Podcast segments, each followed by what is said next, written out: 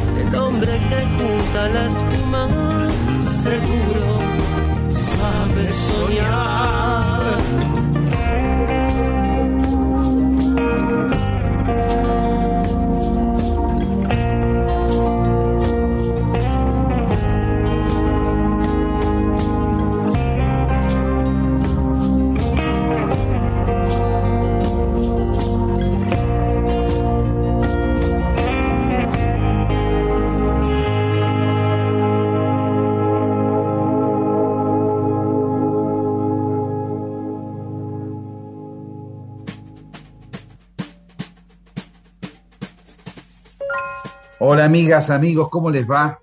Estamos aquí nuevamente en Flores Negras, una noche muy especial, siempre se la dedicamos a algún tema, algún aspecto de la música popular o alguna entrevista a alguien que tiene que ver con algún tema en especial. En este caso no es así porque nuestro invitado de hoy cumple muchas, muchos roles, muchas tareas en el campo de juego.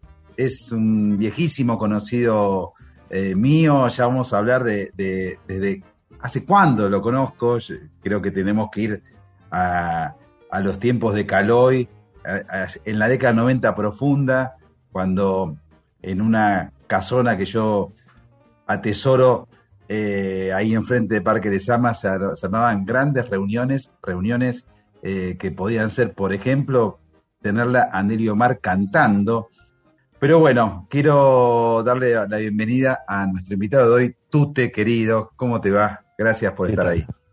¿Cómo andás? Bueno, un placer, Tute. Eh, sos una de esas personas que, que se nos meten en la vida cotidiana. Quizás nosotros por tener la fortuna de, hacer lo que nos gusta y, y, lo que nos gusta es hacer periodismo, a veces tenemos acceso a, a ustedes los artistas, pero el caso del humorista gráfico, el caso de que publica diariamente, ya sea en un periódico como en las redes, es alguien que, se, que se introduce, ¿no? Se introduce en la, en la vida cotidiana. Y ese sos vos, cada vez, cada vez con más presencia. Sí, es lindo eso, ¿no? Este, pensar que uno se mete en la vida cotidiana, es lindo eso. Es como la música, ¿no? Como se meten los músicos con sus canciones, con sus discos. Eh, me acuerdo, me decías eso y me acordaba de Fabio cuando decía que él se había, que se metía en el portarretrato familiar, decía, ¿no? Como que pasaba a ser parte de la familia, este, de, tan escuchado. Eh, y eso es lindo, es lindo, ¿verdad? Que es, y además, sobre todo pensando desde el punto de vista del humor, que el humor es, es una compañía justamente, ¿no? Es, acompaña permanentemente. Sí, Vamos a ir, ir y venir de distintos temas, va a ser todo un poco caótico porque cubrís muchos, como decía, muchos, muchos aspectos de, yo diría, el arte popular. Eh, ahí arrancamos con Caballos Blancos, escuchábamos las voces de Víctor Heredia y de Matías Padilla, es uno de los temas que componen tus canciones dibujadas, que son todos temas propios, eh, cantados por, por gente que vos admirás, gente amiga, un, disco que ya tiene sus tres años, ¿no? Desde el 18. Sí, fines del 18. Eh, vamos a ir recorriendo ese disco, que es muy bonito de escuchar y de ver, porque todos los temas tienen un correspondiente clip dibujado. Sí, así es. Es, una obra, este, digamos, audiovisual, porque en realidad no, es un, no se puede decir que es un disco de canciones solamente, porque cada canción tiene un videoclip que, este, que la acompaña y, que a su vez está dibujado por un dibujante diferente y animado en una técnica distinta. Es decir, que es, es, un, este, es un proyecto audiovisual que se puede escuchar, pero también se puede ver, eh, en el que confluyen muchos artistas, desde, lo, desde el punto de vista de la, de la gráfica y del dibujo y de la animación, este, y de la música, porque si bien hago canciones, no sé tocarlas ni cantarlas, entonces invité a un montón de gente que sí lo hace y lo hace muy bien, sabe hacerlo. ¿No sabes, eh, ¿no sabes nada tocar? ¿No, sé, no tocaste ni el piano? No, no, no, rasco la guitarra, este, pero nada, nada de nada. Pero cuando compones un tema, una música, eh, los, acordes, los, acordes, te los hace otro.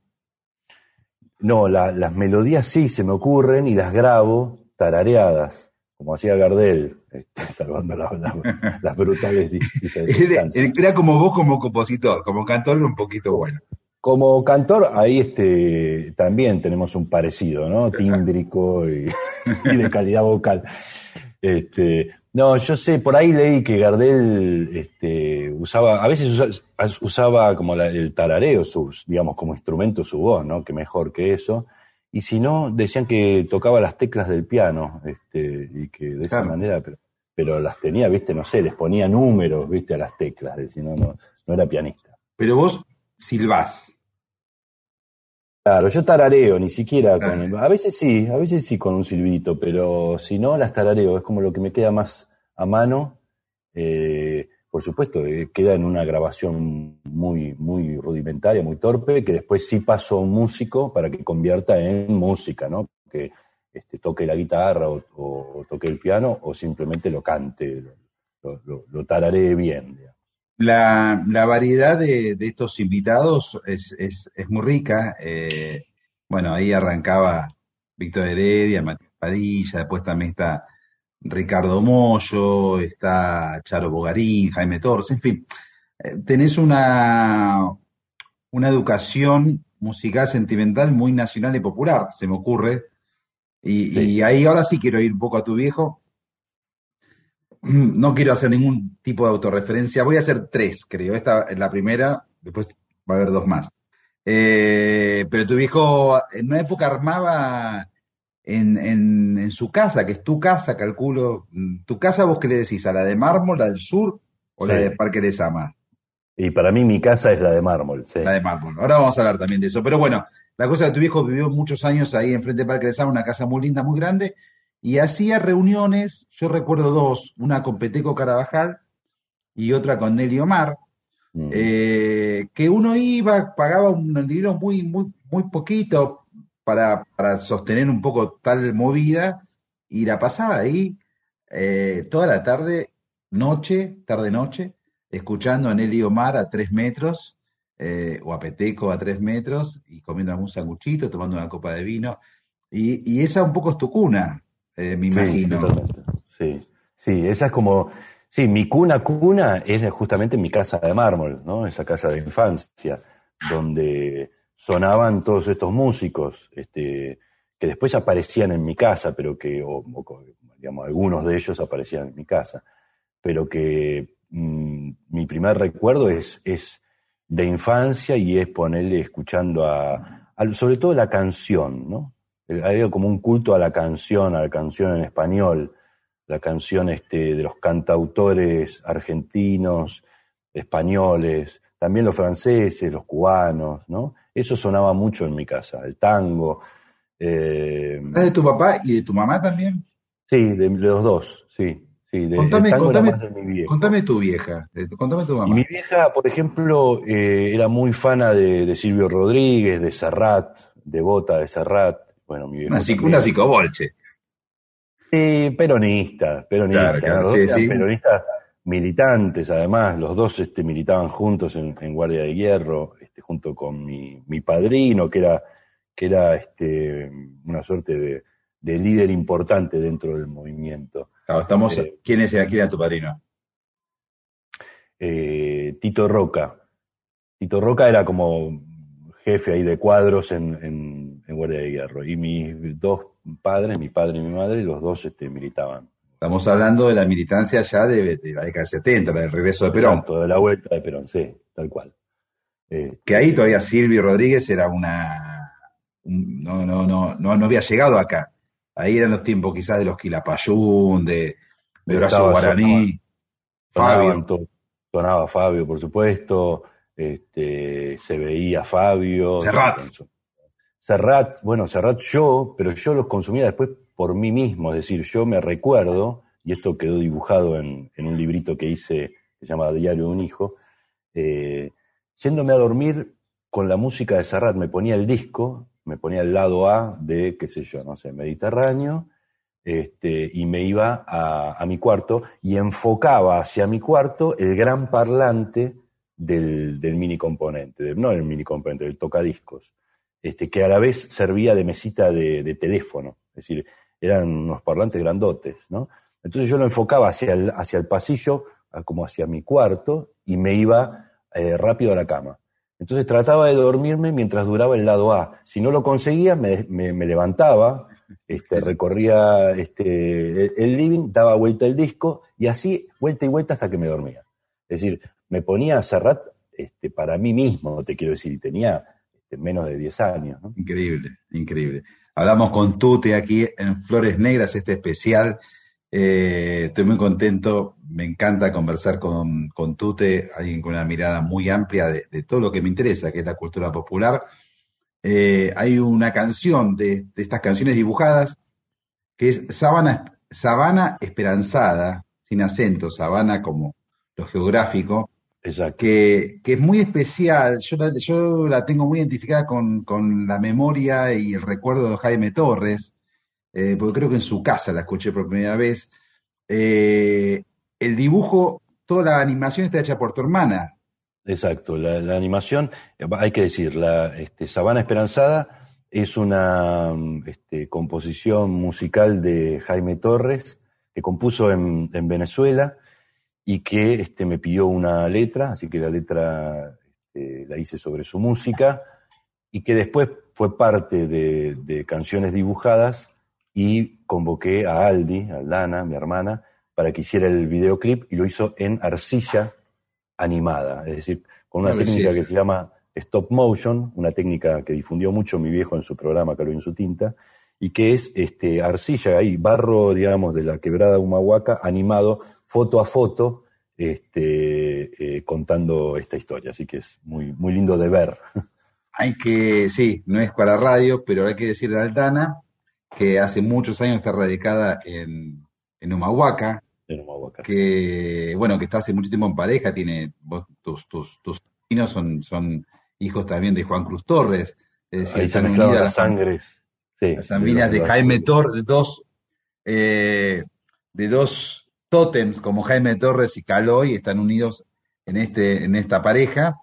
y que, y que viven allá y que la verdad que tu hermana Aldana hace una tarea muy importante con los lugareños en la quebrada Humahuaca, justamente enseñando estas técnicas que combinan lo plástico con lo cinematográfico. Exacto, sí. alguna manera. hace un gran trabajo desde hace muchos años y se ha vuelto una, una exquisita de esta técnica tan compleja que es, imagínate que para lograr ver un movimiento fluido tiene que haber muchísimas, pero cientos y cientos de fotos, ¿no? Que van pasando a una velocidad determinada y dan la ilusión de movimiento. Eh, es, muy lindo, es muy particular y, ella además se ha convertido, como te digo, en una gran maestra de esta, de esta técnica, ¿no? Con, imprimiéndole como su, sello personal de, poesía este, y y siempre acompañada de música.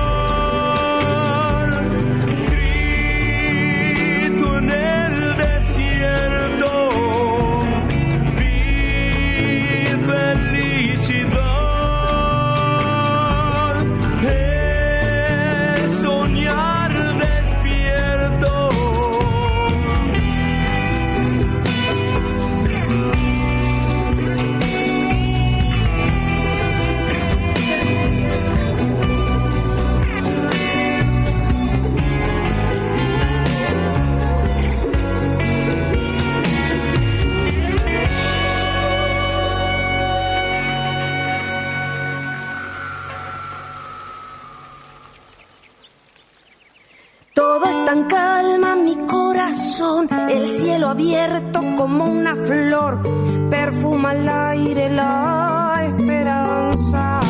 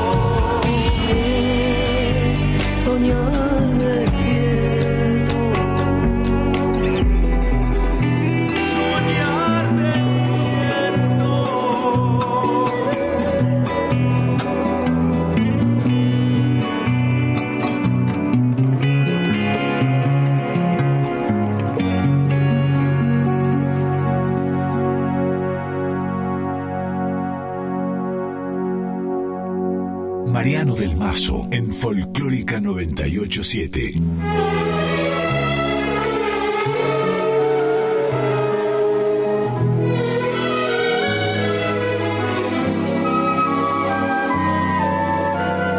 Tenía diez años y un gato peludo, funámbulo y necio que me esperaba en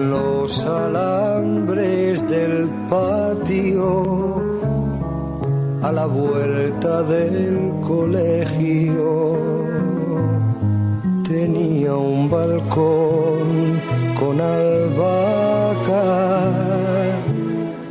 y un ejército de botones y un tren vagones de lata, roto entre dos estaciones.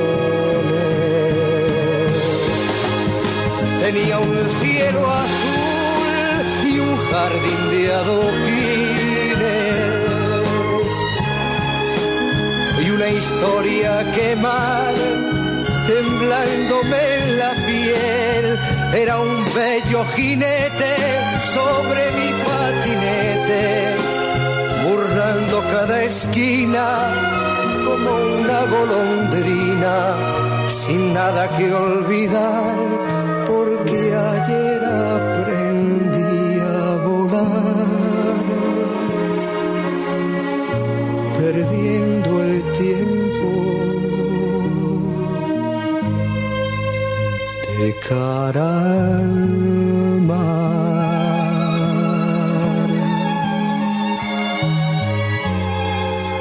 tenía una casa sombría que madre vistió de ternura y una almohada que hablaba y sabía de mi ambición de ser cura. Tenía un canario amarillo que solo trinaba su pena, oyendo aquel viejo organillo o mi radio de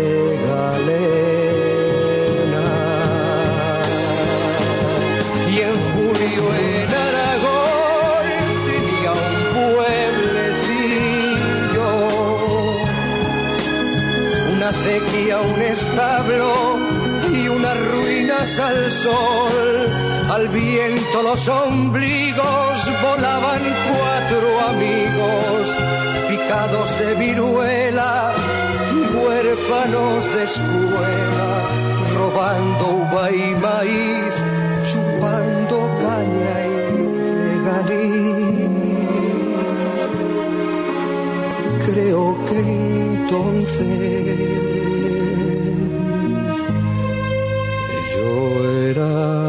feliz.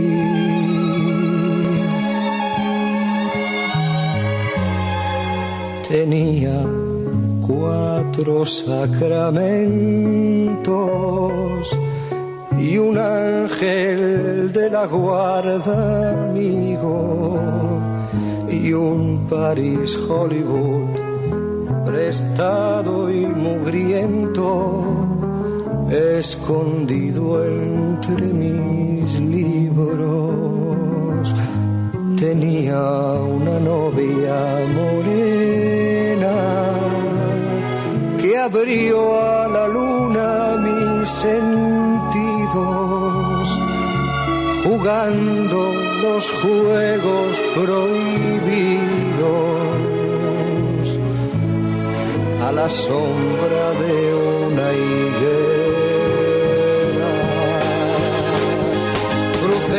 Por la niñez imitando a mi hermano, desterrajando el viento y apedreando el sol Mi madre crió canas, pespunteando pijamas. Mi padre se hizo viejo sin mirarse al espejo. Y mi hermano se fue casa por primera vez. ¿Y dónde, dónde?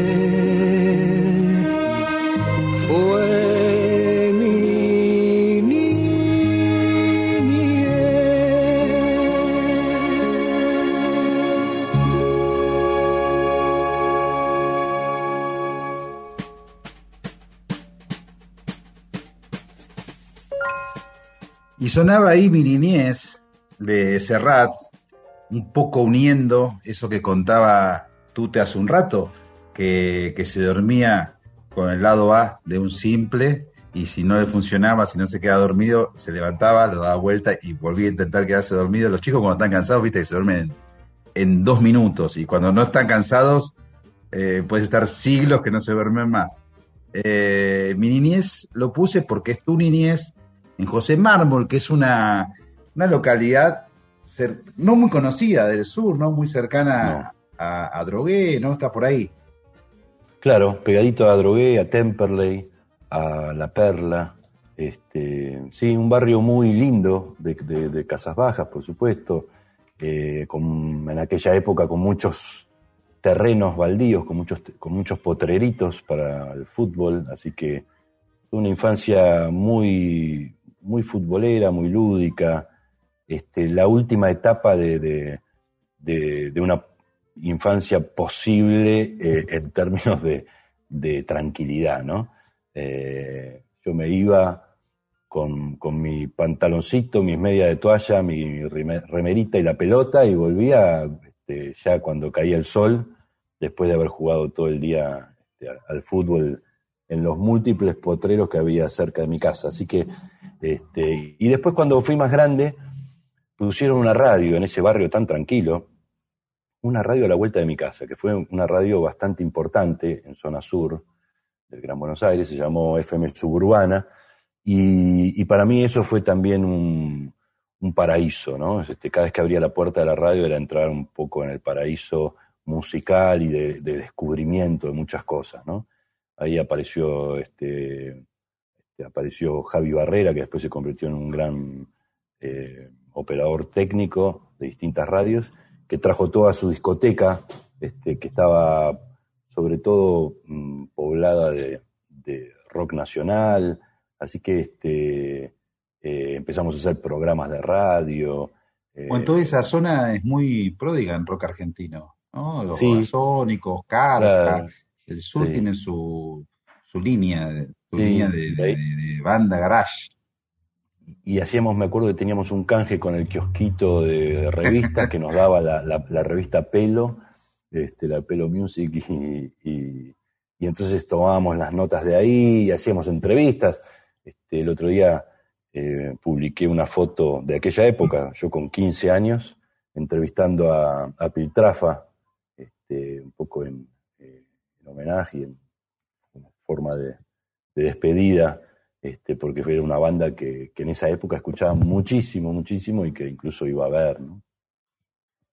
Me diste pie justamente con lo de Piltrafa. Eh, tuviste un periodo muy, muy fuerte, ¿no? De muchas, muchas muertes cercanas. Eh, no sé exactamente con qué lapso, pero bueno, murió tu viejo, murió tu vieja, y hablabas de Pil, eh, tu hermano Tommy tocaba con, con Piltrafa, eh, y también Claro. falleció hace muy poco y de un modo imprevisto. ¿Y cómo, cómo quedaste con tanta seguidilla de golpes? Y es duro, por eso fue todo esto que decís, este, salvo la de mi viejo, que fue en 2012, eh, sucedió en el 2019, tanto la de mi vieja como la de mi hermano unos meses después.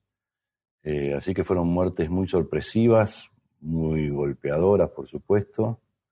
También este, un poquitito antes murió Jaime Torres, este, después se fue Quino también, bueno, muchas, mi madrina, este, que, que era una persona absolutamente este, eh, amada por, por, por toda la familia. Bueno, mm, fueron muchos golpes, todos en el lapso de un año, así que esa fue mi, mi, pandemia personal, fue en 2019. Y, y, bueno, no, duro todavía, las, las siento como golpes, me siento golpeado afortunadamente en una pieza todavía, este, creo que sostenido fuertemente justamente por todo esto, por, por, este, las cosas que uno hace, que, en las que deposita mucho, ¿no?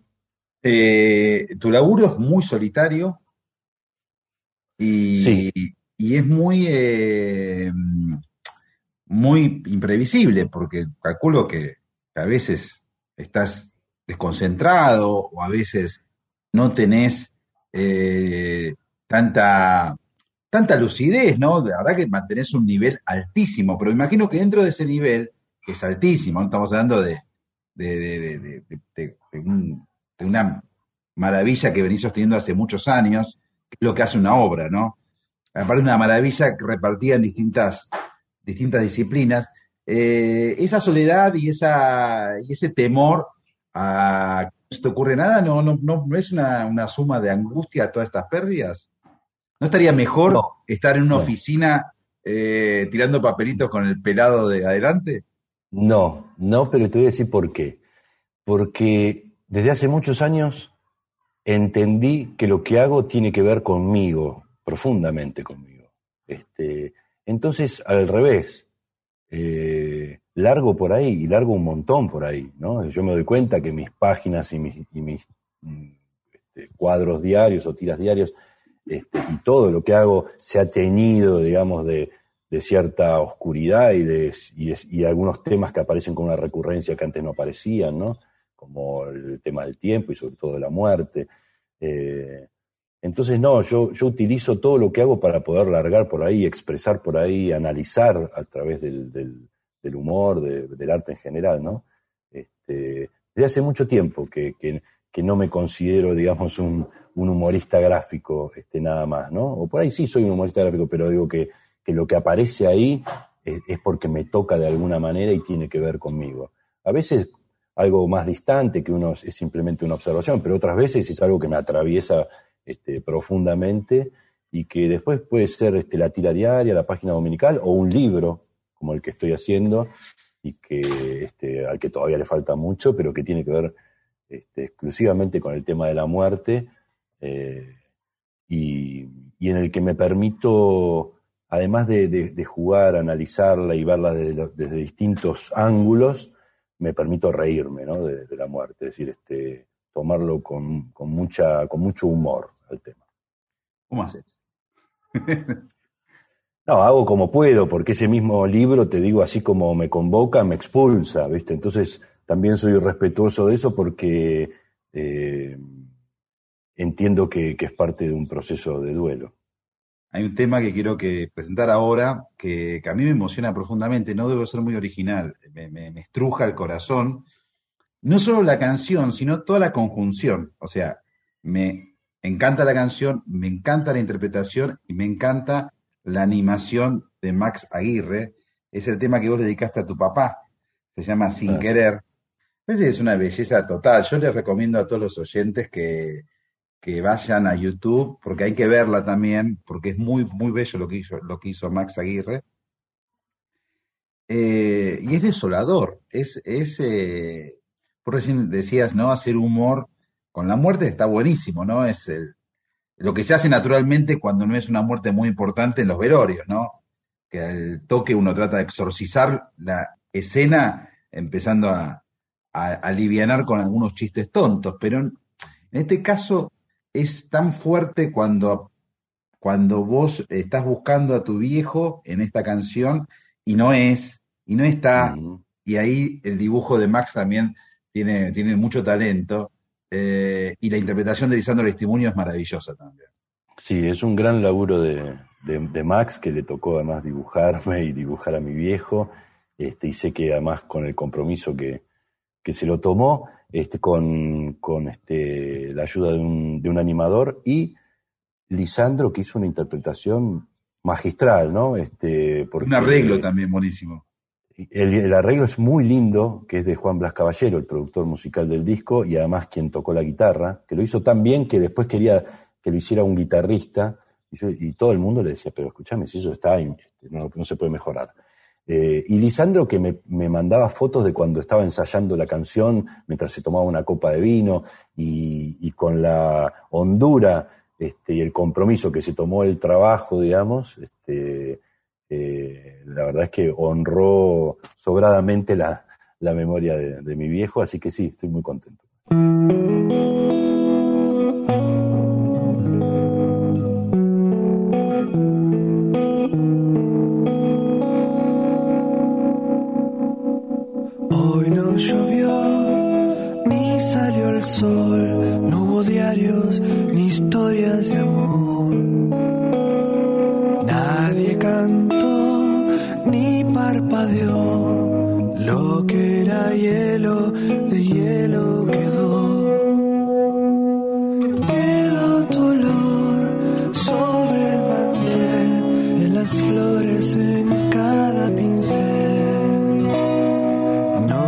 empezar a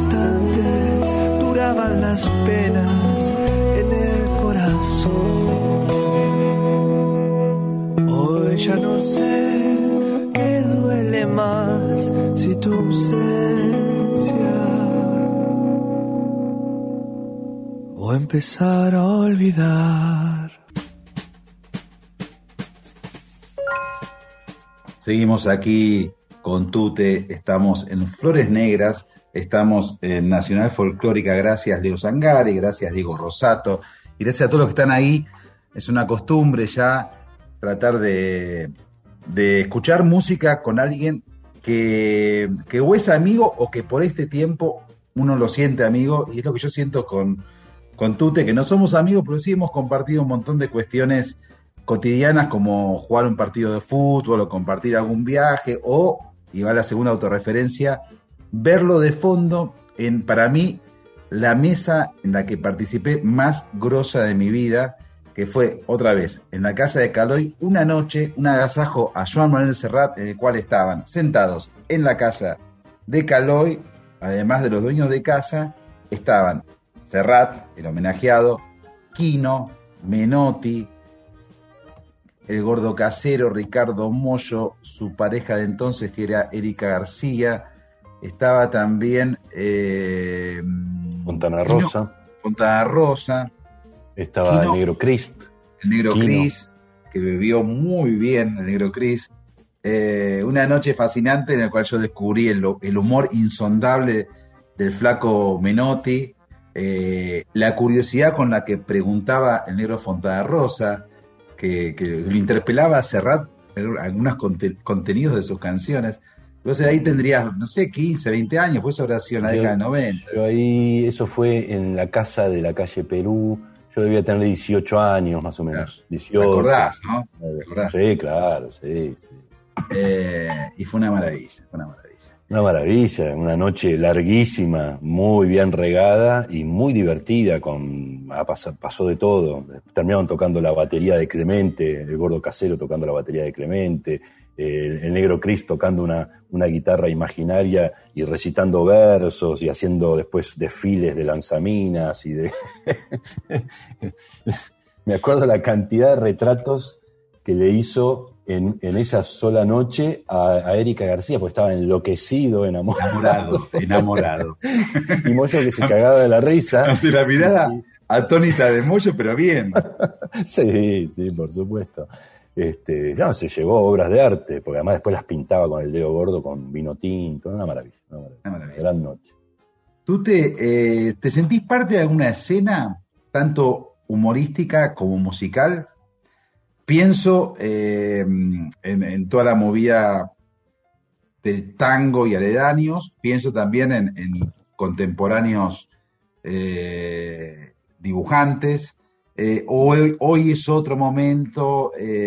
yo cuando era chico, yo soy del 65, tengo nueve años más que vos, pero yo me acuerdo cuando era chico que uno leía Hortensia y veía que, eran todos como amigotes que iban a los festivales de humor en el interior del país, estaban siempre juntos, había como una, como una movida, una, escena. Era una cofradía, sí, sí. Además yo lo viví eso también desde mi infancia, ¿no?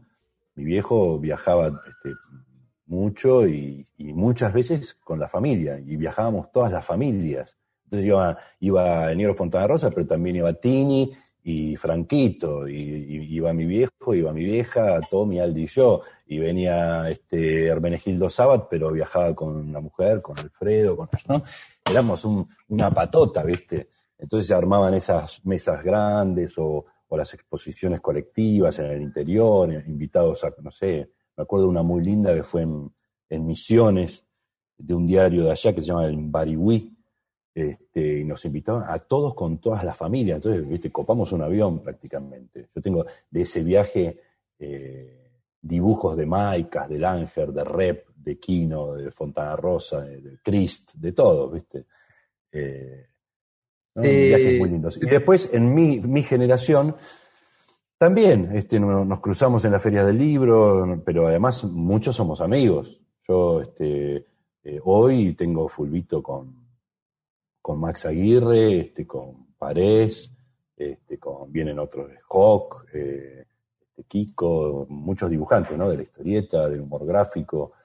Eh, así que muchos somos muy amigos, algunos somos este, menos, menos amigos, pero tenemos muy buena onda y nos cruzamos, viste, eh, en distintas partes, incluso del mundo, ¿no? Porque también lo que tiene mi generación es que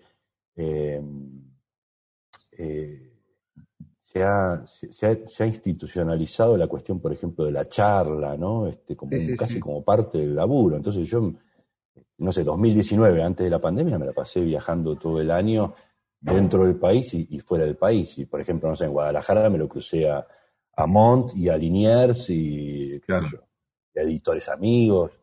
Este, así que sí, creo que, que continúa un poco eso. Es una actividad muy solitaria, pero seguimos teniendo las, inauguraciones y los viajes este, como puntos de encuentro generales y después con los amigos, obviamente, mucho más seguido.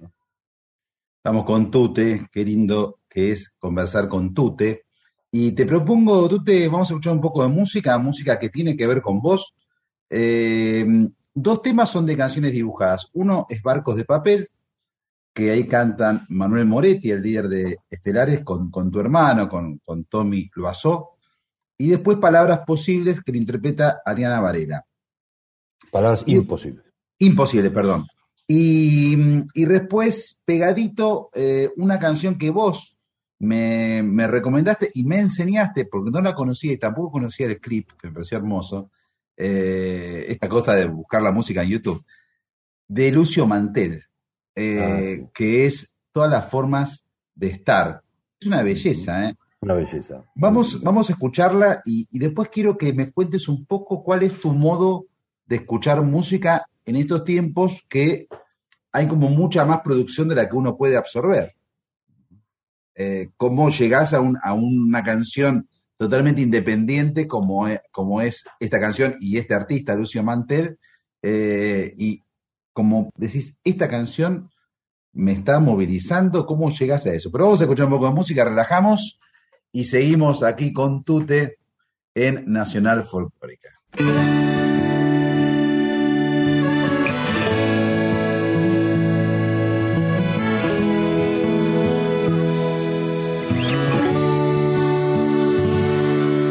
Desayuno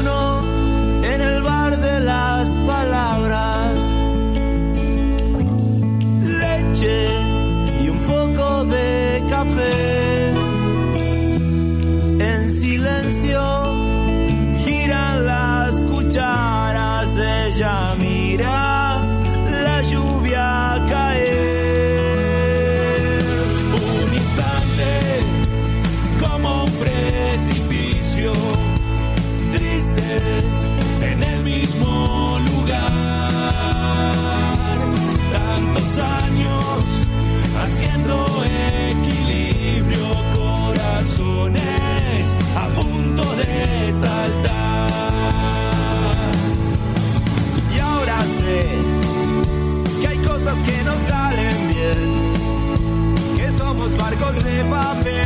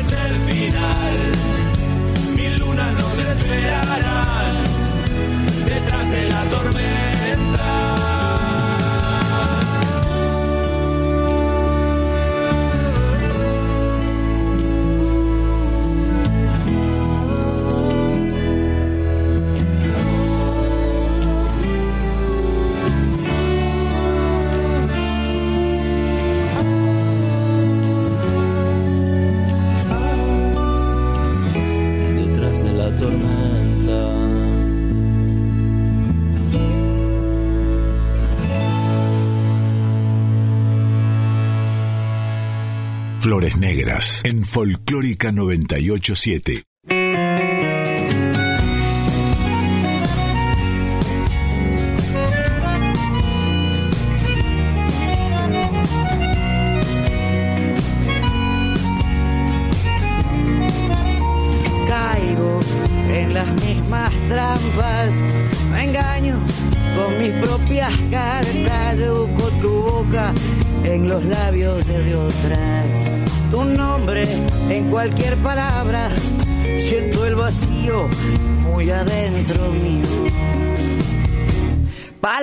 Imposibles, mentiras que se calcan en la noche, se escriben, se borran con el alba.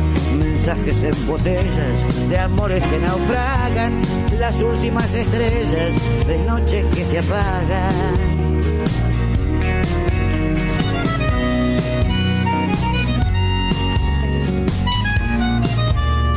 algo que no sé explicarme. De golpe se encendió al mirarte, risas y vinos, y la noche hicimos al fuego de nuestro deseo. Duerme conmigo, yo seré tu abrigo. La suerte que me toca cuando no la esperaba, la luna de tu boca, mi sol de la mañana los sueños en la cama despiertan de repente. Te invito a que te quedes un rato para siempre.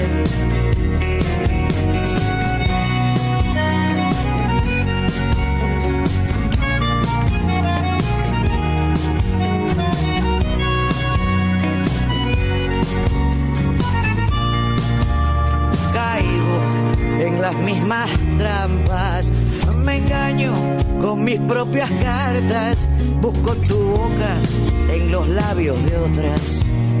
Tu nombre en cualquier palabra, siento el vacío muy adentro mío. Palabras imposibles, mentiras que se calcan, en la noche se escriben, se borran con el alba, mensajes en botellas de amores que naufragan las últimas estrellas de noche que se apagan.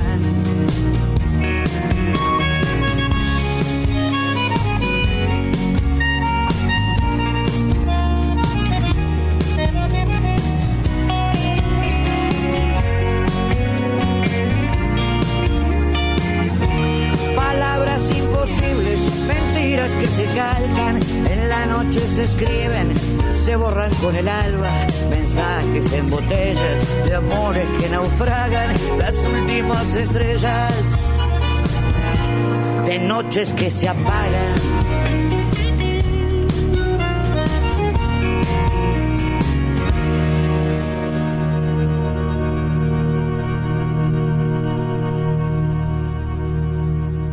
Flores Negras, con Mariano del Mazo.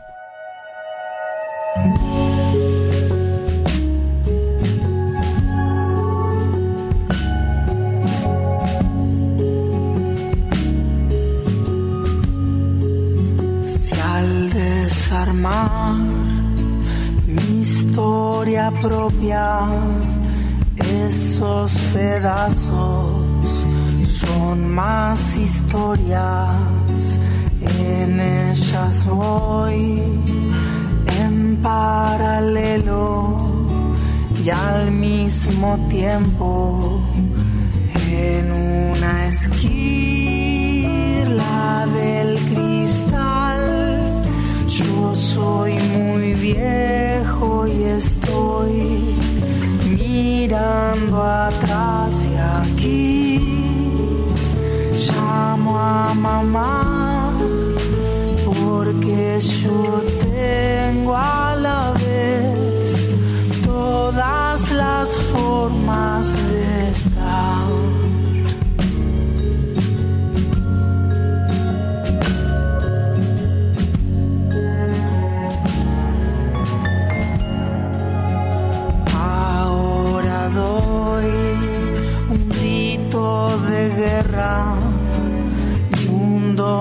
espada en carne enemiga.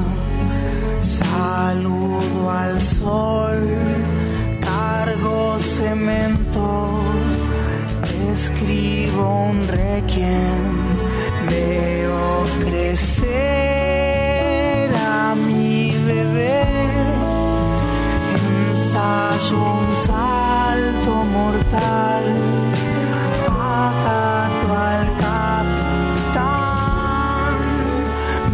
hoy el sermón, porque yo tengo a la vez todas las formas de estar. Se dividió mi propia pantalla y me veo a un tiempo en tantos lugares trepo el glaciar subo al cadalso, cruzo el desierto en camello en alta mar. Sobre el caballo del rey en mi camastro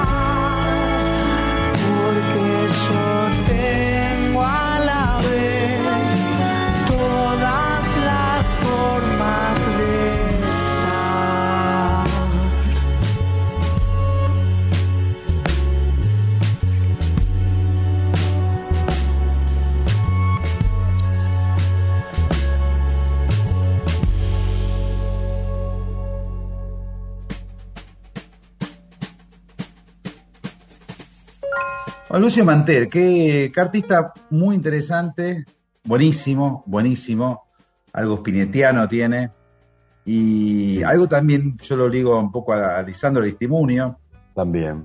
Qué linda canción, qué linda canción. Y son canciones que yo cuando vos me dijiste, está está bueno que pases esta de Lucio Mantel, yo la escuché y pensaba tranquilamente podría ser una canción tuya. Eh, habla el momento de la madre, habla Sí. como un registro muy cotidiano, un poquito filosófico. Sí, sí, sí, es verdad. Este, si fuera un poco mejor escritor, yo podría escribir las canciones de, de Lucio Mantel. Este, de hecho, a Lucio, bueno, vos me decías, te, te sentís parte de, de- de una generación y bueno, te tengo que decir que sí, porque a Lucio lo, lo- lo conozco medio por esto, por pertenecer a esta generación Sí, sí, sí. de artistas que diletantes, ¿no? Que van de un lado a otro. O Gabo Entonces, Ferro. Claro, lo conocí a Gabo Ferro y, y- y- y, este, tengo una admiración enorme por Gabo Ferro. Me parece el gran poeta de estos tiempos, ¿no? Este, y que este, infelizmente murió muy joven. ¿Con Palo te pasó algo? ¿Con Palo Pandolfo? Con Palo, bueno, a, a Palo Pandolfo, este, Yo, yo, a, mí, me- a mí, digo, de todas, mira cómo estamos hablando, ¿no? Como si fuese un, un campeonato. De todas las muertes, a mí la que Mm. más me afectó personalmente, ¿no? Es algo totalmente personal, fue la de Palo Pandolfo. Claro. Bueno, yo a Palo no lo conocí personalmente, entonces no me afectó como la de Gabo Ferro, con quien estaba en pleno idilio. Nos estábamos este, conociendo y yo lo iba a ver a sus shows y él este, me, habla- me- me comentaba los, los- mis dibujos. Y entonces dibujé en una página dominical dos veces canciones suyas. Este, después se las regalé y él las colgaba y bueno, nos hablábamos. Bueno, estábamos ahí en pleno idilio. Para mí, te repito, este, este, uno de los más grandes poetas de estos tiempos. ¿no? Eh, con Palo la relación era mucho más... Este, de, De, de escucha, no de, escuchar sus canciones. exacto. Pero a los 15 años yo pasaba Don Cornelio y la Zona, este, eh, aquel, aquel disco en la radio y, y éramos muy fanas, digamos, nos gustaba mucho. Eh, ¿Tú te- era- cuánto- había- Claro. ¿Cuánto había falta para que te escena y era un tipo de los, de los Sí, importantes, de los, de, de los novedosos, además, ¿no? Sí, sí, para mí fue como una síntesis de todo el rock argentino, digamos, porque tuvo una variante pop, una variante acústica, una variante de toda la música popular argentina, una variante folclórica, tanguera, tecno. Y al, y, y al mismo tiempo era una suerte como de extraterrestre, era todo eso y nada de eso, ¿no? Es decir, era un extraterrestre este, como, como, como Gabo Ferro, como Sí. Luciana Hood, ¿no? Como esos que Sí, decís, sí, sí, ¿dónde sí. dejaron la nave espacial? Porque esto no es de acá, ¿no? Este, lo Está bueno, lo de, es verdad que Gabo Ferro también era así. Mm. ¿Tú te estás muy lejos de, de lanzarte a una actividad prosaica más, eh, más disciplinada, digamos, cuentos, novelas, noto que sos un dibujante que ama la palabra. Eh, y, y no solo la palabra, sino la poesía y el psicoanálisis, que son dos, eh, bueno, una ciencia y otra, y un arte apoyadas justamente en esa unidad tan misteriosa y maravillosa que es la palabra. Eh, y vos, sin embargo, sos, ya sé que no sos solamente dibujante, pero básicamente sos dibujante. Sí, este, pero hay, hay una hermandad entre todas esas cosas que dijiste, entre este, la poesía, el humor gráfico, el psicoanálisis, la filosofía. Me parece que todo eso está, viste, eh, en el mismo barrio, digamos, ¿no? Son casas del mismo barrio. Eh, y mira, retomando un poquito la figura de Lucio Mantel, que, justo ayer me lo crucé. Fui a morfar al Santa Evita y cuando salí hice una cuadra y me lo crucé. Este, nos dimos un abrazo y, y estoy haciendo este, como parte de esta, este, digamos, en franca demostración de, esta, este, de este carácter diletante del que hablábamos, estoy escribiendo una película, ¿no? Estoy con ganas de hacer una película. Entonces empecé a escribir una canción pensando en esta película, para que fuera parte de la película. Y de pronto me crucé con una canción de Lucio Mantel y, claro, tiré a la mierda mi, mi, mi- mi boceto musical porque era tanto mejor la de Lucio y, era, y parecía escrita ad hoc, es decir, era increíblemente afín a lo que yo estaba escribiendo para la película, ¿no? para los actores. Así que, bueno, ahí entramos en, en contacto con Lucio ya de otra manera, más como más profesionalmente. Decir, che, bueno, mira, escuché esta canción tuya y me parece increíble. Bueno, dale, sí, este, hagamos una versión nueva con este, tales instrumentos. Bueno, ahora nos juntamos el miércoles a hablar de estas cosas. Este, y ahí uno siente que es parte de un, de un momento, ¿no? Este, y de una generación de, de gente que está haciendo muchas cosas.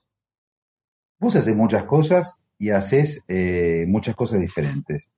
¿Sos más bien eh, de temperamento obsesivo, perfeccionista, o sos más bien un, un artista pop que dice, bueno, todo es burbuja, todo se va a perder en el océano de la nada, eh, produzcamos mientras estemos vivos?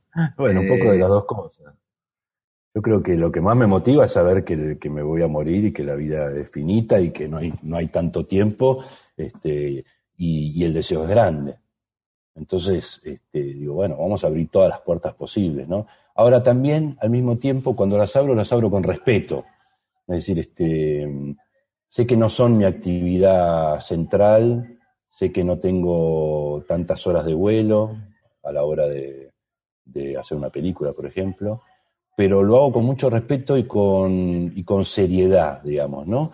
Este, no solemnidad, ¿eh? que eso no, eso nunca. No, no, Pero no. sí De, lejos, de- desde lejos lo que como dicen los piojos, ¿no? Desde lejos lo que se ve es que no parás. Porque tenés dos hijas, tenés la, ahora en un rato te vas a jugar a la pelota. Mm. Eh, tenés, eh, y estamos deschavando que esto es grabado. Pero bueno, eh, sí, porque esta hora. Tenés la posibilidad de ir a cenar afuera con amigos o con quien sea. Y a su vez también tenés que hacer una entrega diaria o, o tener que responder diariamente a, a- a un periódico como La Nación.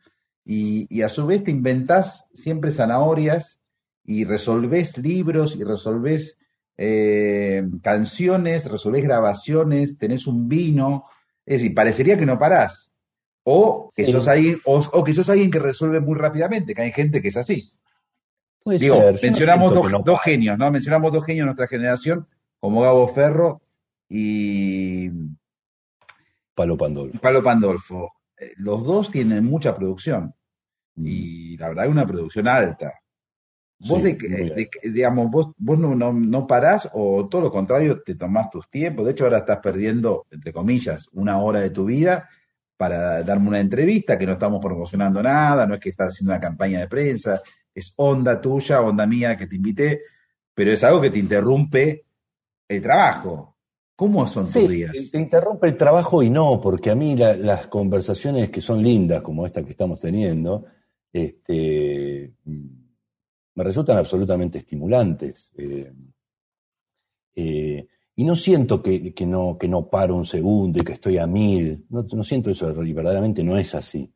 Este, tengo también mi- mis tiempos de ocio y los respeto y me gusta tenerlos, además. Es decir, soy un cultor de la fiaca, qué sé yo. Este, pero también un cultor del- hacer. También este, para mí el deseo es lo que hace, este, lo que le cambia el ritmo a mi sangre, ¿no? Es decir, eh, tener esta película por delante me llena de vida, llena de vida, de inquietud, de, de- de zozobra, de qué sé yo, es impresionante y te pone en contacto con gente. Vos pensás que mi actividad es absolutamente solitaria, sedentaria, eh, es como el fulbito, te saca de la silla y te pone este, en complicidad con bueno. otro. ¿no? Está bueno. Tute querido, bueno, vamos a escuchar unos tanguitos, ¿tenés ganas? Dale. ¿cómo no? Eh, en, mil, en 2010 sacaste. eh, no, pará, tengo otra antes pautada, que es una, una canción dibujada, que es una canción que le dedicaste a tu hija Dorotea. Canción Ah. para Dorotea. Sí. Que la canta aquí Gus Eclesia. Sí, Gus Ecclesia es un gran cantante y muy, muy amigo. Este, fue profe mío de canto, este, pobre, eh, y, y- y él y canta deliciosamente bien. Ahora está viviendo en Irlanda este, y es uno de los amigotes. Sí. Y después de Canción para Dorotea, vamos a tu otro proyecto discográfico, tu otra realidad discográfica, que fue en el 2010, como decía recién, que se llamó Tangos Nuevos y fue un disco compartido con el cantor Hernán Lucero, que son letras tuyas, músicas de Lucero. Y Sí. la interpretación básicamente de, de Hernán Lucero, gran cantor. Vamos con el tema que abre ese disco, Don Anselmo 2x1, primero canción para Dorotea, cantada por Gus Eclesia, y después Don Anselmo.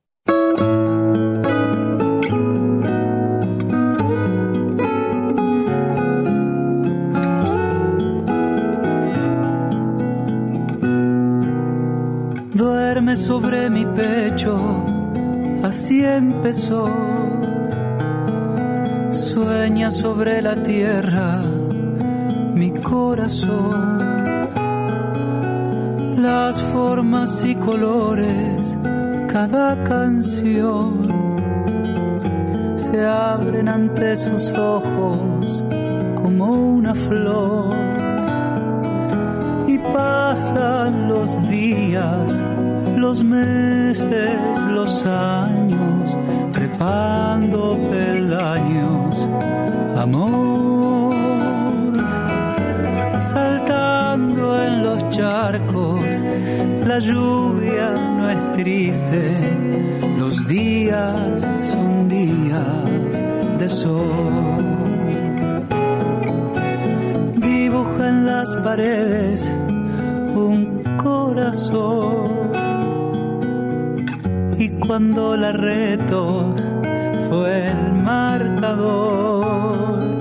Pregunta si el obelisco despegará. Si esta noche la luna no volverá y cuando me abraza me dice te quiero los astros se alinean Señor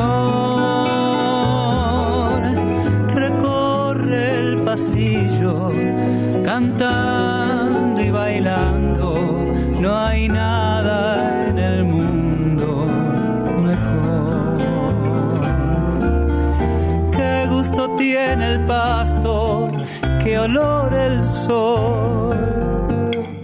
Mezclando rojo y blanco nace una flor. La tarde con delantal. Los niños son los duendes de la ciudad que nunca se pierda tu risa, tu encanto. La vida es un juego, mi amor. Mira las paredes,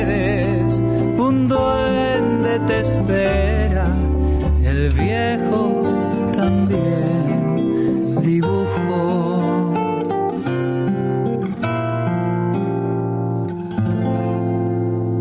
Estás escuchando Flores Negras.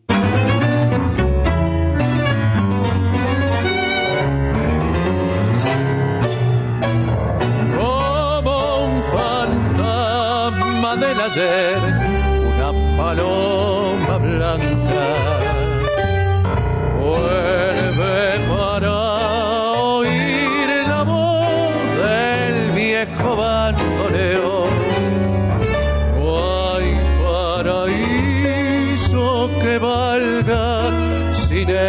sonido de lo que pasó.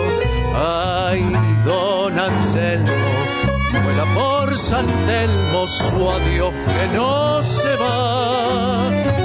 Y en una calle sin final, la violetera espera colgar con lírico cantar un ramo de su hoja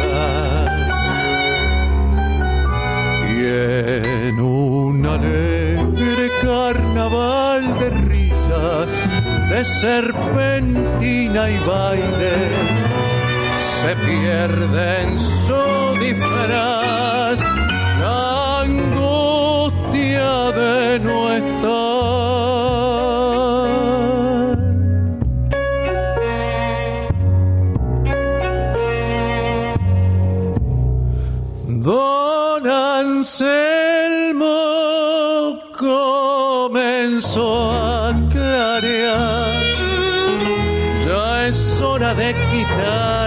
El disfraz. Ahora el tiempo es para descansar. No hay fantasmas en el alma. Que poco dura el carnaval. Y las luces ya no brillan más. Anselmo busca en el final la manera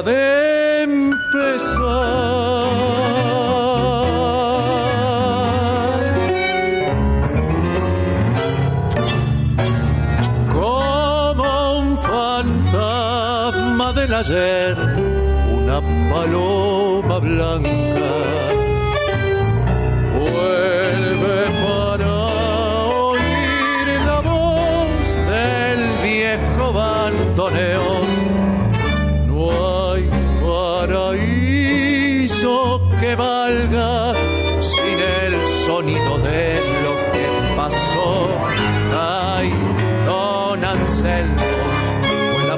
por San Telmo, su adiós que no se va.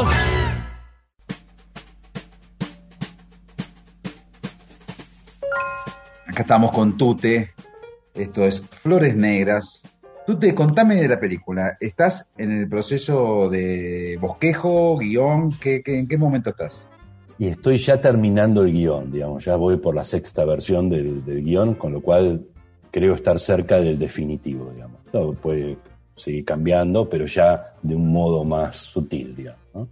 Eh, así que, bueno, este es como el nuevo berretín. Yo hice dos cortometrajes hace unos años. El cine me parece poderosísimo como, como arte, eh, llegador y potente, muy potente. Entonces, y además siento que ahí en el cine confluyen casi todas las cosas que me gustan. ¿no? La escritura, la poesía, la imagen, la música, este, y hasta, por- hasta puede este, dibujo. Así que, si bien es una, este es una película que, la no, no la pensaste como animación. No, no, es de ficción, padres de carne y hueso, pero digo, podría incluso tener alguna parte dibujada en los créditos, vaya uno a saber, no sé.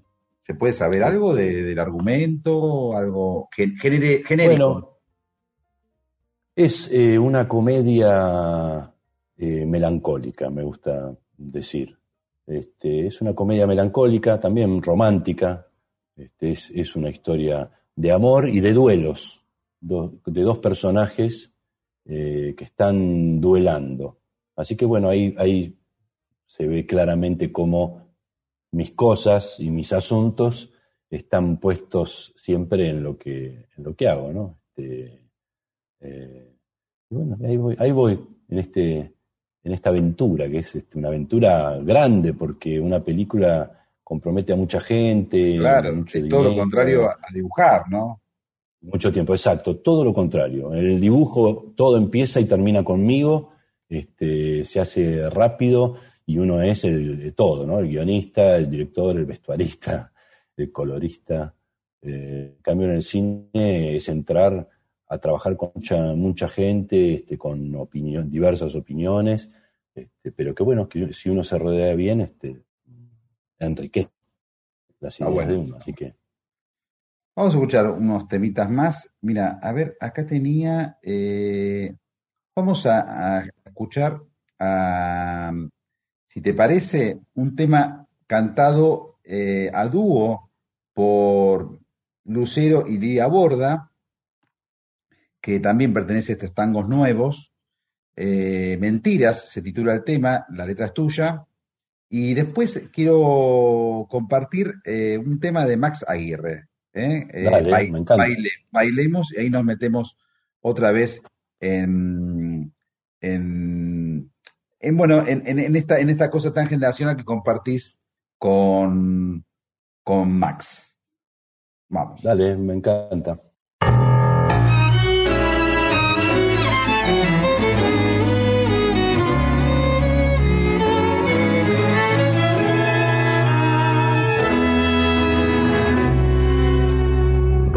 De una tarde que se aleja, encuentro febril en un hotel. El trato era pasar un rato juntos nada más. Siluetas recortadas del ayer. Nunca dije nada que sintiera distancia fingida por temor, temor de que fueran tan solo quimeras, reclamó que llegan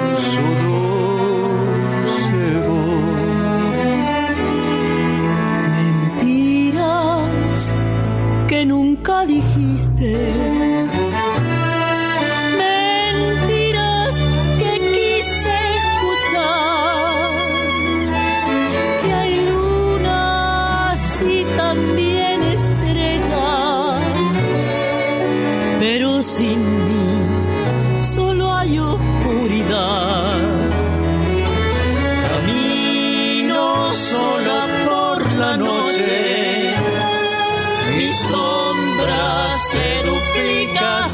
saber que es el final. Que todo terminó, que nada será igual. La angustia muerde en soledad.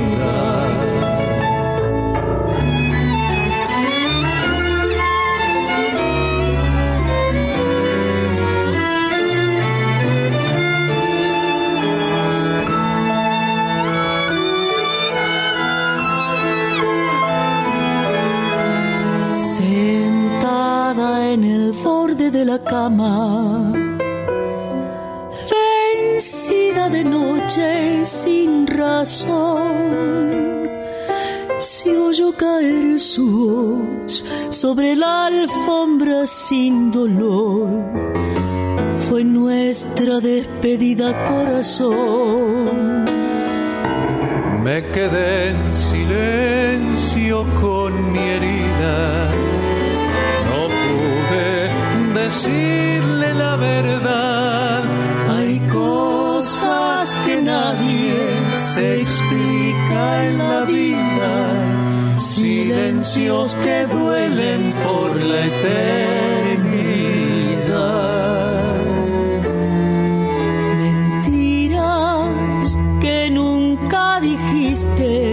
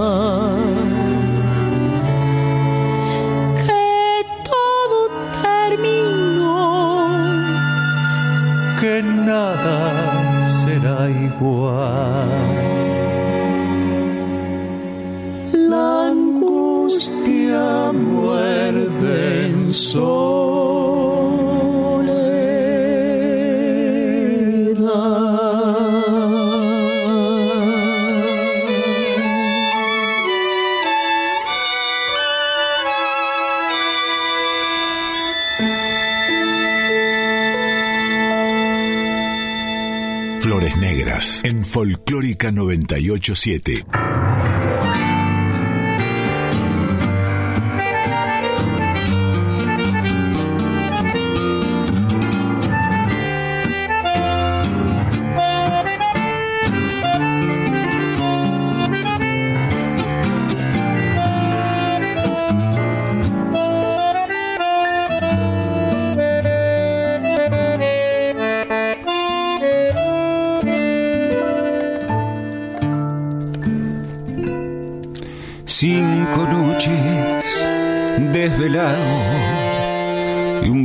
Francés avinagrado.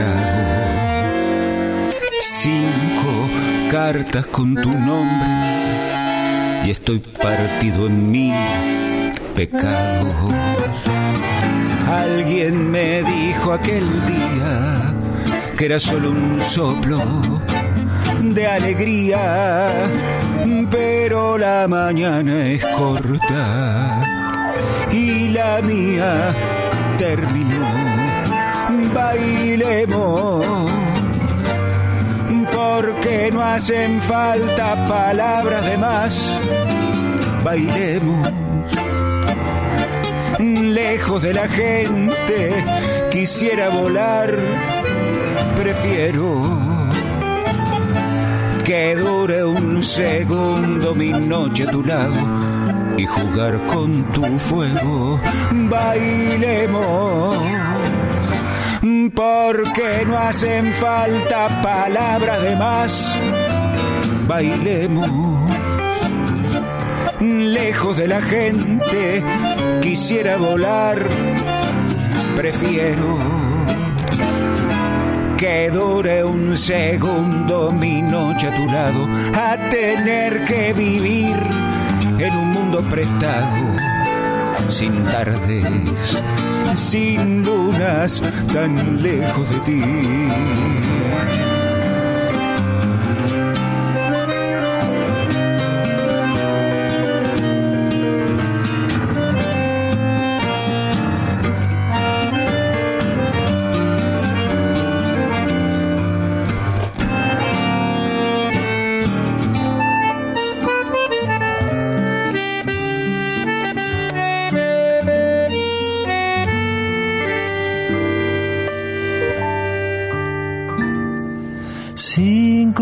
Blanco y negro, y el triángulo de tus bermudas. Cinco marcas en la cara, con un solo beso despiadada. Cuando me fui ya era tarde y solo se arrepienten los cobardes. Te ruego, mi reina, si es para besarme, no vuelvas, mi amor, a invitarme. Bailemos, porque no hacen falta palabras de más. Bailemos Lejos de la gente quisiera volar, prefiero que dure un segundo mi noche a tu lado y jugar con tu fuego.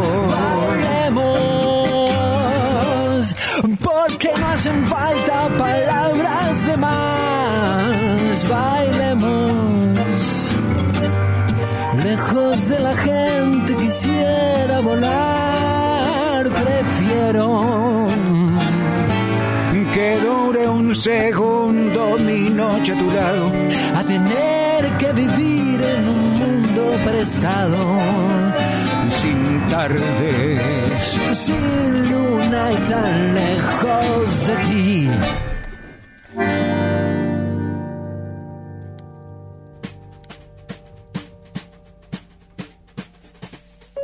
Y aquí estamos en Flores Negras y, y bueno, escuchábamos recién a Max Aguirre con Coti Sorokin.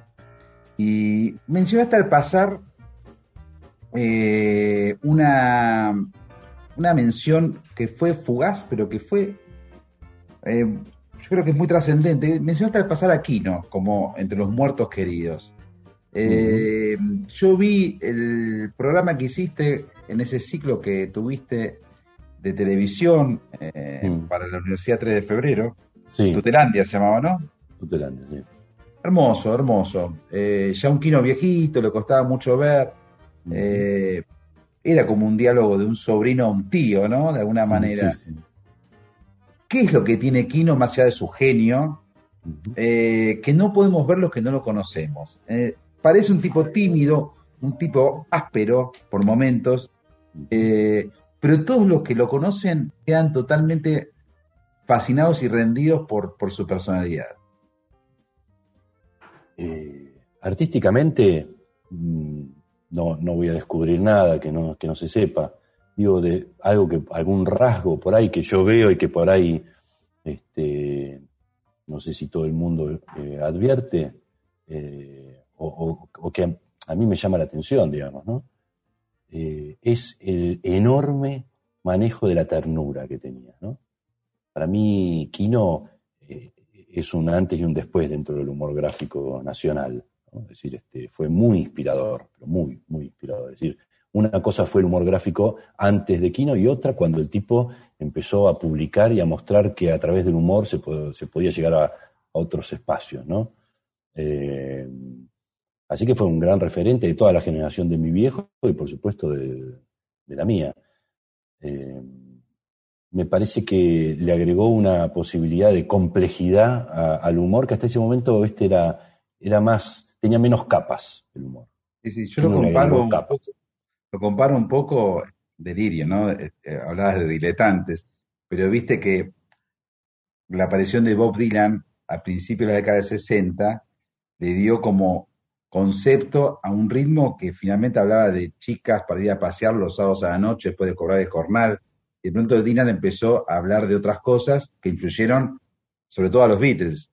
Y a partir de ese momento ya habilitó para que todo el mundo empiece a tomar el rock como un lugar para decir cosas que también, de alguna manera, Kino habilitó al humor gráfico también para ese, para ese, para ese sentido, ¿no? Exacto, exacto. Es un buen ejemplo porque lo que le agregó es capas, ¿no? A una cosa que parecía menor, que parecía superficial, lo complejizó con todo lo, lo- lo bueno y positivo que tiene complejizar, ¿no?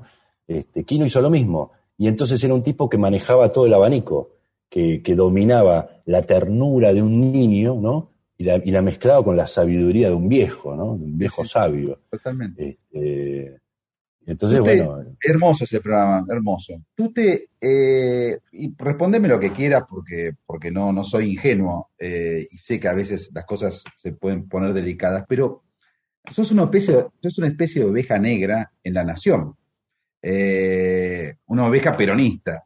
Y, y yo rescato tu, tu valentía en cuando tenés que tomar posiciones públicas, políticas, que sos muy claro, muy claro, no le escapás el bulto a nada, ni a, al debate de, aborto sí, aborto no, no, no de aborto sí, aborto no, sino le- legalización del aborto o no, eh, o componer un tema que llame la, la yegua y el capitán, digamos, todo eso en el marco de la nación tiene un valor especial que no siempre me parece que está, eh, está dicho. Y yo no sé si tenés ganas de decir algo al respecto, pero si no, tomalo como una consideración mía, que sos muy valiente. Bueno, te agradezco. Eh, qué sé yo, eh, yo creo, creo que con la nación a lo largo del tiempo fuimos construyendo una, una relación de, de- de- de amor incómodo, digamos, porque nos queremos mutuamente y al mismo tiempo sabemos que pensamos diferente. Es decir, este, eh, yo agradezco muchísimo la posibilidad de publicar en un diario tan, tan importante y con esa llegada y, y seguramente el mejor escrito este, en el país, eh, por donde pasaron plumas como las de, qué sé yo, este, Sí, Borges. mi admirado, mi admirado Borges, ¿no? Por ejemplo. Entonces, eh, es algo que agradezco. Y después, por supuesto, no, no tengo, no tengo este, coincidencias ideológicas con, con, la línea editorial del diario. Pero eso no me quita este, poder este, expresarme y, y, y te digo, incluso creo que el hecho de publicar durante más de 20 años en el diario me, me, me mejoró como artista, porque me obligó muchísimo a, a, a este, decir lo que quiero decir de, la manera, de una manera este, sutil, ¿no? que es un ejercicio, ¿no? el de la sutileza. Y, o sea, ¿vos pensás, que, vos, ¿vos pensás en el lector de la nación cuando entregas un dibujo? No, no es que piense en el lector de la nación, es que sé que, que hay, que hay unos límites impuestos por, por una variedad de, de, de, razones. No, pero digo, lo digo desde otro punto de vista. Digo, si uno quiere dar un mensaje, sí. el mensaje siempre llega mejor si es sutil. Sí. Vos manejas mucho la sutileza. tengo que publicar en, en, La Nación. Quiero decir, después si tengo que hacer este, un reclamo sobre este, la, qué sé yo, no sé. La Plaza la Clemente. de Lula. Sí. Yo sé que ese dibujo no es para publicar en La Nación. Lo claro. tengo claro, para eso tengo mis vías, mis, mis, canales. Entonces hago el dibujo porque quiero hacerlo y quiero apoyar eso, pero lo publico en, mi, en mis redes. Ahora, ¿qué, qué complejo que es, y ya esto es para una sobremesa de asado, ¿no? la relación de los grandes medios populares y el arte popular. Porque nosotros eh, crecimos eh, siendo consumidores de, en este caso, de historietas que salían en grandes medios y no nos preguntábamos a qué intereses respondían esos medios.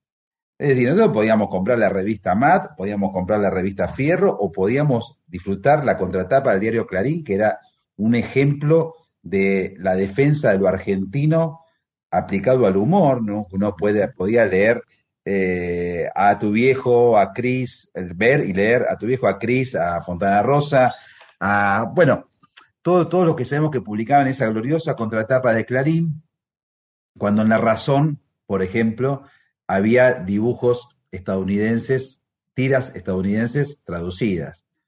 Claro. Y uno no se preguntaba, en realidad, qué, este, qué diario estaba comprando, lo compraba, lo compraba. Sí.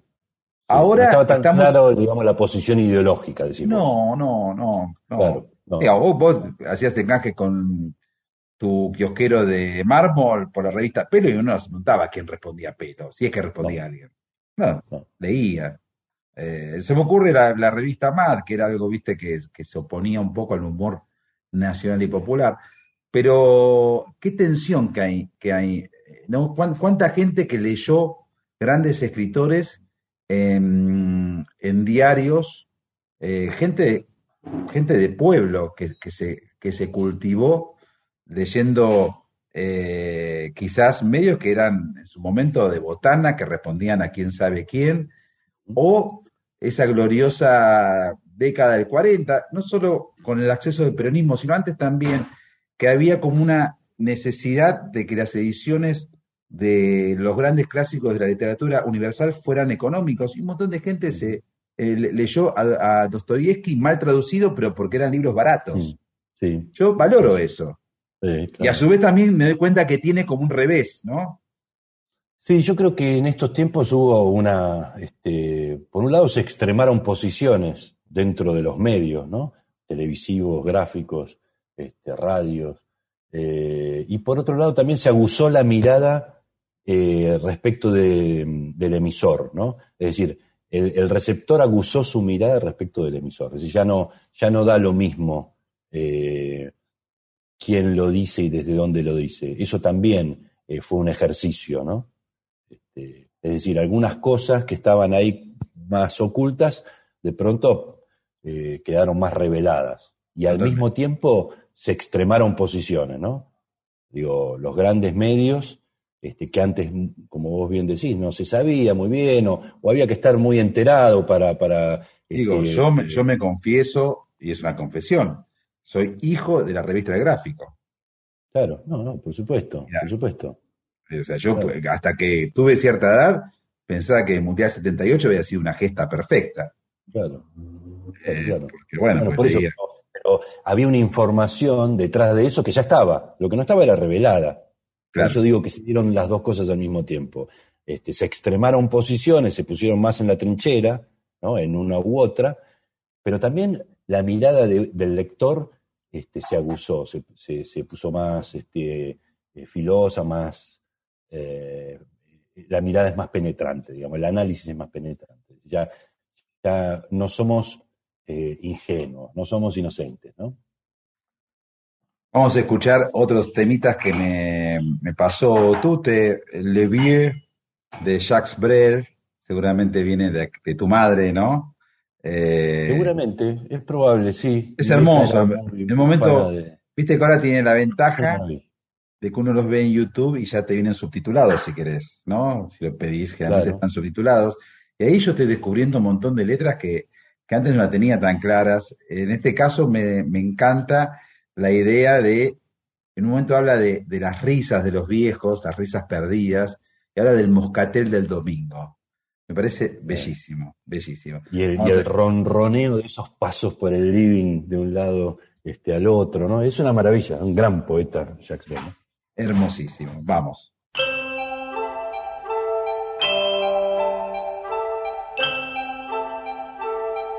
Les vieux ne parlent plus ou alors seulement parfois du bout des yeux.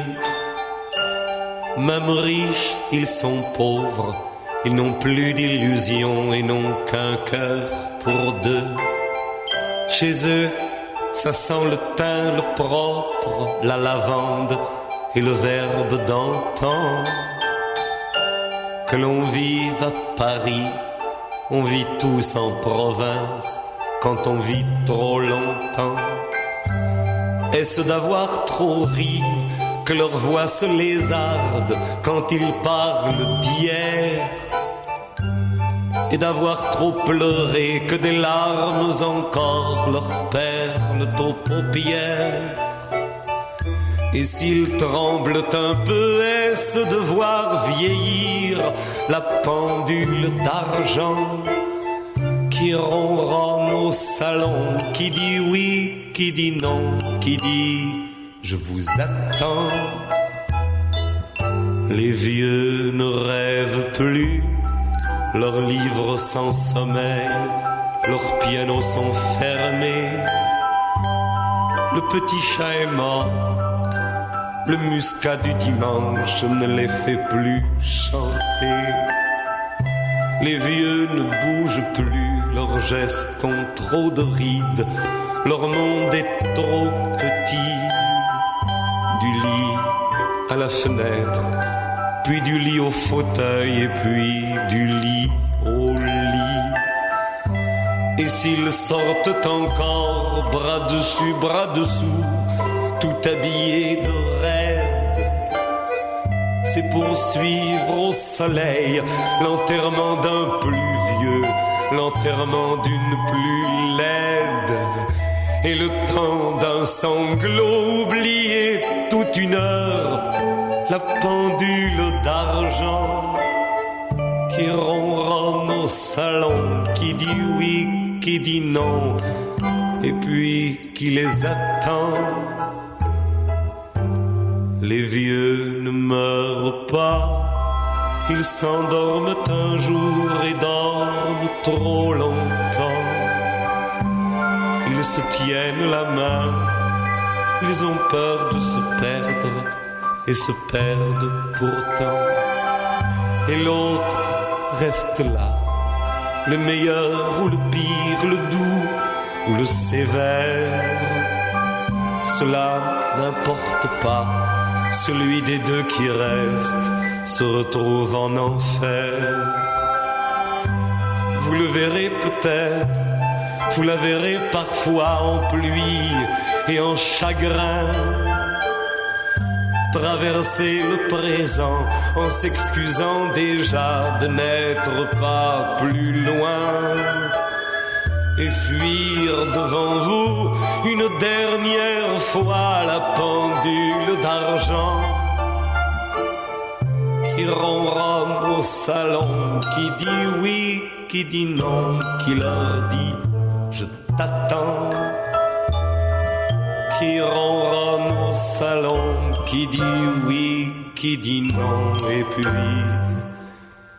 qui nous attend.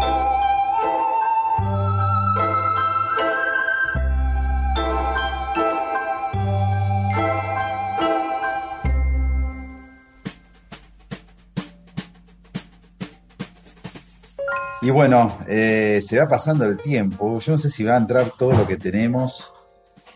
Se la pasa tan bien, le prometí a Tute una hora de parla y, y una de música, pero me parece que ya se está corriendo un poco la, la ecuación. Eh, veo que, y podríamos hablar de música solamente ya como dos tipos tirados eh, después de una sobremesa para atrás, ¿no? Prendiendo un habano y tomando la última copa de vino, una copa de vino más y me voy, uno dice. Eh, pero tenés artistas que a mí me gustan mucho, Silvia Pérez Cruz, por ejemplo, que Mm. es catalana y que, que tiene un disco, no sé si lo conoces, que tiene versiones de un montón de temas argentinos. Y que tiene unos tangos, que incluye unos Sí, tangos. sí, ¿es porque es un, es un disco que produjo junto con Ernesto Snager, Ah, se llamó Inmigrations, y tiene, por ejemplo, una versión de Solo se trata de vivir en, en- en- en ritmo peruano, Ah, no, 6 no, por no 8 lo conozco. Tiene también No la, no- la Nochera, Ajá. tiene Mira, una- lo voy a buscar. tiene una versión de Caraveras Nada, Fito Páez, que es superior, es buenísima, pero vos elegiste una muy especial con un guitarrista muy especial. Presentame la voz. Es este, yo nunca me acuerdo si es gallo rojo, gallo negro o al revés. Gallo Rojo, Gallo Negro. Este, la, la canción es, es increíble.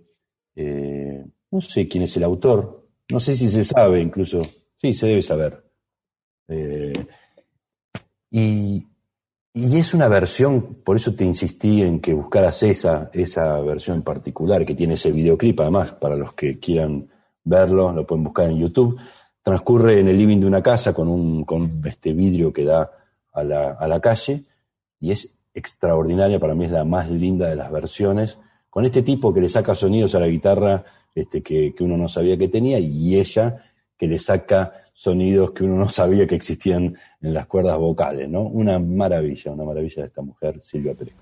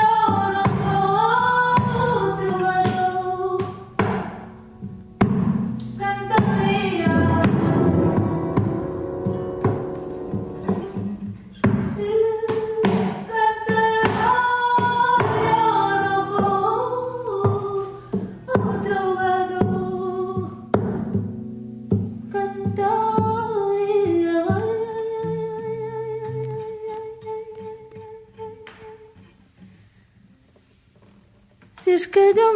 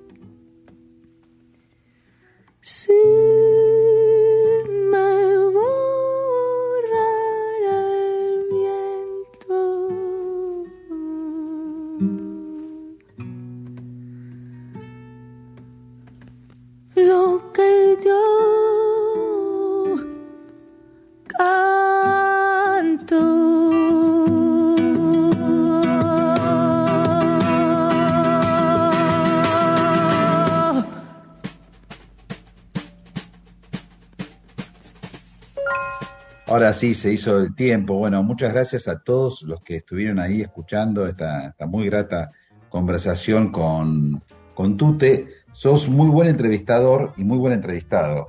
Eh, como entrevistador te, te disfruté mucho en los primeros meses de pandemia, de cuarentena, eh, que, que inventaste, no sé cómo, lo sacaste de la Sí. galera. No me acuerdo ahora exactamente cuál era el título de la propuesta, pero era esto, ¿no? Preguntas dibujadas, sí. Preguntas dibujadas, claro, canciones dibujadas, preguntas dibujadas, editadas, tenían un cuestionario en común y ahí pasaron desde Alberto Fernández para abajo, pero gente muy interesante, me acuerdo puntualmente Capusotto, Rita este, Cortés, Fito Páez, eh, eh, Dolina, el negro, sí. Sí, mucha gente muy admirada. Este, estuvo Rita Cortese, Rita Segato. Eh, y ahora estoy grabando el Preguntas Dibujadas 2, así que se viene la segunda temporada con nuevas preguntas y tengo una temporada que arrancó con el Indio Solar, imagínate. Ah, De claro. ¿En serio? Bien. Sí, sí. Tute, para terminar, dos o tres cositas más. Eh, se suele decir, y estoy de acuerdo, que captás muy bien la sensibilidad femenina. Eh, te pregunto de dónde pensás que viene eso. No sé, en general, eh, no sé. No sé, me parece que, me parece esto, me parece que, la- que las minas tienen este, habilitada una cosa que, que el hombre no la tiene habilitada por una cuestión machista nada más, ¿no? Pero que está, que verdaderamente está, está como solapada, está como este, eh, acallada, ¿no? Pero, pero en realidad está, la sensibilidad es una, es del hombre y de la mujer. Eh, me parece que, que las minas tienen a favor, este, así como, como el, machismo ha sido muy desfavorable para, para ellas en casi todo, en ese sentido me parece que es desfavorable para el hombre, ¿no? Porque este, no se espera de un hombre cierta sensibilidad, cierto pensamiento, cierta este, predisposición para determinada cosa, ¿no? Y para las minas sí. Eh, entonces me pasa que me suelo llevar muy bien con las minas, eh, quizás por esto, por esta apertura a, a cierta sensibilidad. Me parece que tiene que ver con eso. Y si te tenés que, jactar de una de un sentido, ¿te jactás más de saber escuchar que de saber observar? Es una buena pregunta. Eh, la escucha es parte de la observación, ¿no? Pero, pero entiendo a qué apuntás. Me parece que, que soy este, mejor eh, observador que escucha. Eh, porque además me distraigo mucho por la observación. ¿viste? Me decís esto y pensé, me, me fui a una nota que me hicieron en la televisión y la mina me, me estaba haciendo una pregunta y yo no podía parar de pensar que tenía una sonrisa triste, ¿no? Entonces me imaginaba por qué y, y me iba completamente. Cuando terminaba la pregunta no sabía que me había preguntado, tenía que responder. Este, así que pienso que soy más observador que escucha que la escucha, ¿no? Bueno, Tute querido, gracias por la charla, gracias a todos ustedes. Nos vamos con un una canción elegida porque sí, pues es una chacarera hermosa, porque sé que te une una amistad con, con los divididos, que en realidad es una amistad a los Luazó, ¿no? Eh, de, de Moyo sobre todo. Y, y es una chacarera que me encanta, que es la Flor Azul, y me parece que es un, un buen cierre de, de este Flores Negras tan especial. Tú te querido, te agradezco Dale. mucho. Bueno, un, un placer, un placer, un placer. Cuídate y supongo que nos veremos pronto, ojalá en una cancha de fútbol. en una canchita de fútbol o este, sentados a una mesa con, con una buena botella de vino tinto. Ahí va, ahí va. Un placer, un placer porque además todos los que nombramos y pasamos y todo, este, si no son muy amigos o amigas, este, debieran ser. Así que y un placer estar con vos, siempre conversar con vos es un placer. Chao, Tute, gracias. Y gracias a todos. Amigas, amigos, nos vamos hasta el próximo Flores Negras. Fue realmente muy grato compartir estas dos horas de música y charla. Chao. que solo me voy quedando mi viejo tunal, oyendo cantar para el carnaval.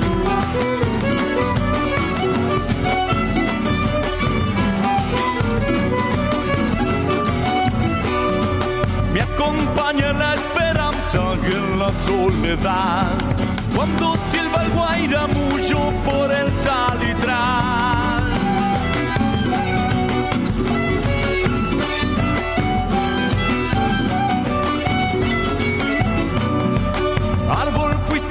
Pobre corazón. Árbol que quedó sin hojas, sin nido y amor. Dile, dile chacarera, esa flor azul. Que de noche yo la busco por la cruz del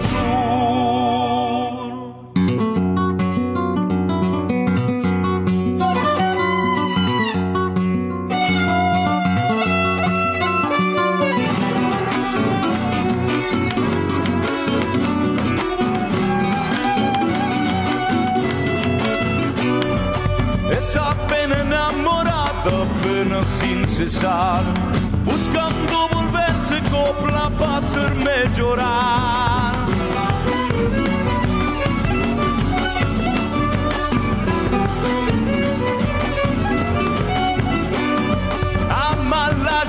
la suerte que a mí me ha tocado. Cantar por cantar, cantando sin ser escuchado.